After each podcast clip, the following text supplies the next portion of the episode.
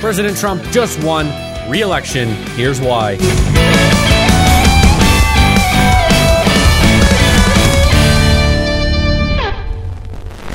I'm Gage, and this is America Divided, 35 days after Election Day in America, and a lot is going on. I believe personally that the fight is only just beginning between Trump and Biden. Honestly, personally, I'm going to be totally transparent with everyone. I don't think that Biden won the election. I don't think he certainly got 80 million votes more than the first African-American president, which is one of the most popular presidents in modern history. Let me note that. I just don't think he did it. I don't think that he did it. Now, I don't think that Trump got the votes that he got as well. I think that it was a lot less. I just think the votes were inflated. And I think there's just a lot of stuff going on here. I'm going to say criminal activity going on here. And the Democrats just don't want to acknowledge that the media, the fake news media, is still pushing the narrative that Biden is President-elect Joe Biden. And to be quite frank with you, it just isn't true. You know, former Vice President Joe Biden has a very good chance of winning the election, but I think it's very unlikely that he got 80 million votes. Texas Supreme Court of the United States case highlights non-legislative election rule changing in battleground states. Now, apparently Texas is suing states like Pennsylvania, Georgia, Michigan, and Wisconsin.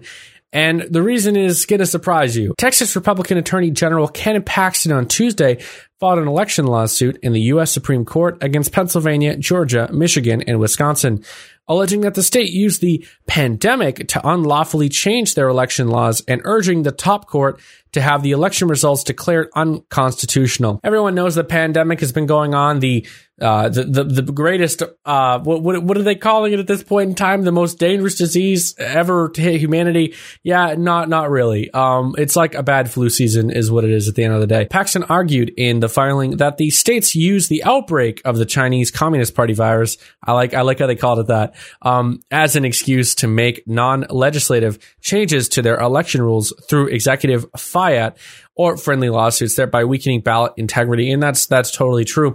You know, really, every election in United States history has been done by going to a polling place, filling out a form, and that's your vote. Now, I'm not saying that there's never been voter fraud at any level with something like that. I'm just saying that that's been how it's gone. Now, mail-in voting is extremely easy to commit fraud with that. We had been seeing for all summer long, even towards the end of summer when the voting started happening, you'd see the USPS, you'd see stories where, 10,000 Trump ballots were thrown on the side of the road. And honestly, it really pisses you off. It really boils your blood. I know it does mine, because it's like, really, what is the point in voting if your vote isn't really going to matter? And that's what it comes down to. If you're voting for Trump, you should have that right. It doesn't matter, what kind of country this is. What country tells you that you can't vote for a candidate other than, the Chinese Communist, China, or hell, Russia? That happens over there. They vote for Putin all the time. I don't think he's ever lost an election. So he is requesting that the U.S. Supreme Court rules to prohibit the counting of the Electoral College votes cast by the four states, and for those states that already have appointed electors, he is asking the court to direct state legislatures to appoint new electors. I think Texas makes a lot of good points. I don't think that this China virus or the coronavirus or COVID-19 or whatever is politically correct to say on social media, I really don't think that justified changing the laws like this, especially where it goes against the Pennsylvania Constitution. They don't allow mail-in voting. That's against the law. So for them to do this really blows your mind, because this should have been a couple-year thing. This should have been a votes, and then it goes to the actual state itself votes, but instead they decided to just speed this along, which I think is unacceptable, because this right here goes against the Constitution, and that's a huge thing. The U.S. Constitution, you can't just change an amendment on there. You can't just decide, I don't like the Second Amendment. It's got to go through votes and votes and votes. I mean, if you wanted to take an amendment off the U.S. Constitution, it's going to take years and years and years, and they sped this along with their state Constitution within just a few months. And I think that is unacceptable. And I think Texas has every right to sue these states, because let's be real here. Without the mail-in voting, Trump would have won the election by a landslide. And that is the truth. Now, in the past, I've called Democrats sheep, and I say that they follow the leader. And I think that's exactly true, because, this coronavirus thing was blown out of proportion by the mainstream media, because it was this huge plan that they've been planning for the last 4 years. They cannot afford to lose the election to Trump again, because Trump is anti-establishment. Trump is anti-corruption. Trump is against the corrupt politicians. I'm going to say it right here, right now. There are plenty of Republican corrupt politicians and there are plenty of Democrat corrupt politicians. When Trump came in 2016, and I see this video floating around all the time of Republican senators saying that Trump is a joke, Trump is a joke. And that is because they knew for a fact that he was coming in and threatening their livelihood, because these politicians don't care about you or I. They don't care about our best interests. They care about money. They care about power. They care about their control. Maine has a senator, Susan Collins. You know what? I voted for her in this election because she's better than Sarah Gideon. She would have, she is literally not doing anything for this country, not doing anything for this state. She goes there, she collects money, she takes money from these lobbyists, and she doesn't do anything. I'd love to have her on the show. I'd love to talk to her and actually ask her these questions. Her team has declined the invite every time we've invited her, so that's her own loss. But at the end of the day, she is corrupt just as much as every other politician is corrupt. Now, I'm not saying they're all corrupt. I know I just said all of them are corrupt, but that's not what I meant to say. I'd say a lot of the older politicians pre-Trump are corrupt. There have been a lot of senators that have stepped up and said, you know what? I'm not in this for the special interest money. I'm in this to make the country, make my state, make my region great again. And that is the honest to God truth. And I believe, honest to God, that's what Trump wants. Trump wants to make America great again. He's not in here collecting special interest money. He's not in here, you know, trying to sell $100 million books when he gets out of office. He's in here to make the country great again, regardless of what the media tells you. It's disgusting what the media has done. It's disgusting what the Democrats have done, because they have done nothing good for this country in the last 4 years. All they have decided to do is sit around, waste taxpayer dollars investigating this guy is beyond innocent. I mean, what the hell has he done? They found absolutely nothing. But before we move on to the next story, I would like to tell everyone that we actually, America Divided is on YouTube. We have a YouTube channel where we're very close to hitting 20,000 subscribers. So if you wouldn't mind, go over there and help us out.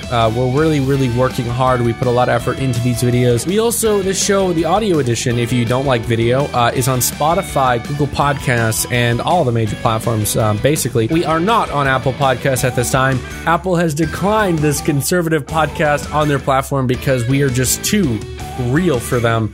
All they care about is fake news, let's be honest. Please consider subscribing on YouTube. It's youtube.com/America Divided. One more time, youtube.com/America Divided. I lied. One more time, youtube.com/America Divided. Safe harbor has no practical effect on Trump lawsuits, Jenna Ellis says. President Donald Trump's legal team argued that the December 8th safe harbor deadline has no practical effect in the president's lawsuit seeking to overturn the results of the election. The safe harbor, big, I mean, I've heard this a lot from a lot of conservative outlets that they're worried. Because December 8th is technically when you kind of got to know what's going on with the election. There's got to be at least a clear victor. So the Trump campaign released a statement today. Trump legal team statement on safe harbor deadline. The safe harbor deadline is a statutory timeline that generally denotes the last day for states to certify election results. However, it is not unprecedented for election contests to last well beyond December 8th. Justice Ginsburg recognized in Bush v. Gore that the date of ultimate significance is January 6th, when Congress counts and certifies the votes of the Electoral College. The only fixed day in the U.S. Constitution is Inauguration Day of the President on January 20th at noon. Despite the media trying desperately to proclaim that the fight is over, we will continue to champion election integrity until legal vote is counted fairly and accurately. Rudy Giuliani, attorney for President Trump, and Jenna Ellis, Trump campaign senior legal advisor and attorney for President Trump. Now, this is some big news. I'm not going to lie to you. I'm going to be real frank with you on what this means. This means that the fight is only just beginning. So get ready. This is going to go longer than anyone suspected. I said December 10th, we'll know a clear winner. I'm wrong. I think this is going to go way into January. I think we won't really know a clear answer until January 15th. I'm going to say it right here. Right now, Trump is not going to concede this election. I'm looking at this stuff. I'm reading these articles every day, and my mind is getting all over the place. My mind is all over the place. I'm not going to lie to you. I'm reading this statement, and there's no sign in hell of them conceding this election. Now, I think that there'll be some big evidence released this week, and I think next week, after Trump said that some big stuff is coming. He said that on Monday. So I think we're really going to know some huge stuff this week. And I think that basically is going to get, I think deep down, we're going to know a definite answer. I think we're going to know that. But I think until anything is officially certified, I think it's going to be January. I don't know. I'd say about 15th. It's kind of close, I'll tell you what. So here's some recommendations to the Biden campaign. Don't quit your day job, okay? Because I know I've been reading a lot of articles that he's really building his staff up. You may not have a job at the White House, not gonna lie. That all-female staff, you might have to, find another job. So that's it for this episode of America Divided. I've been Gage, and I'm signing off. Have a good one, guys.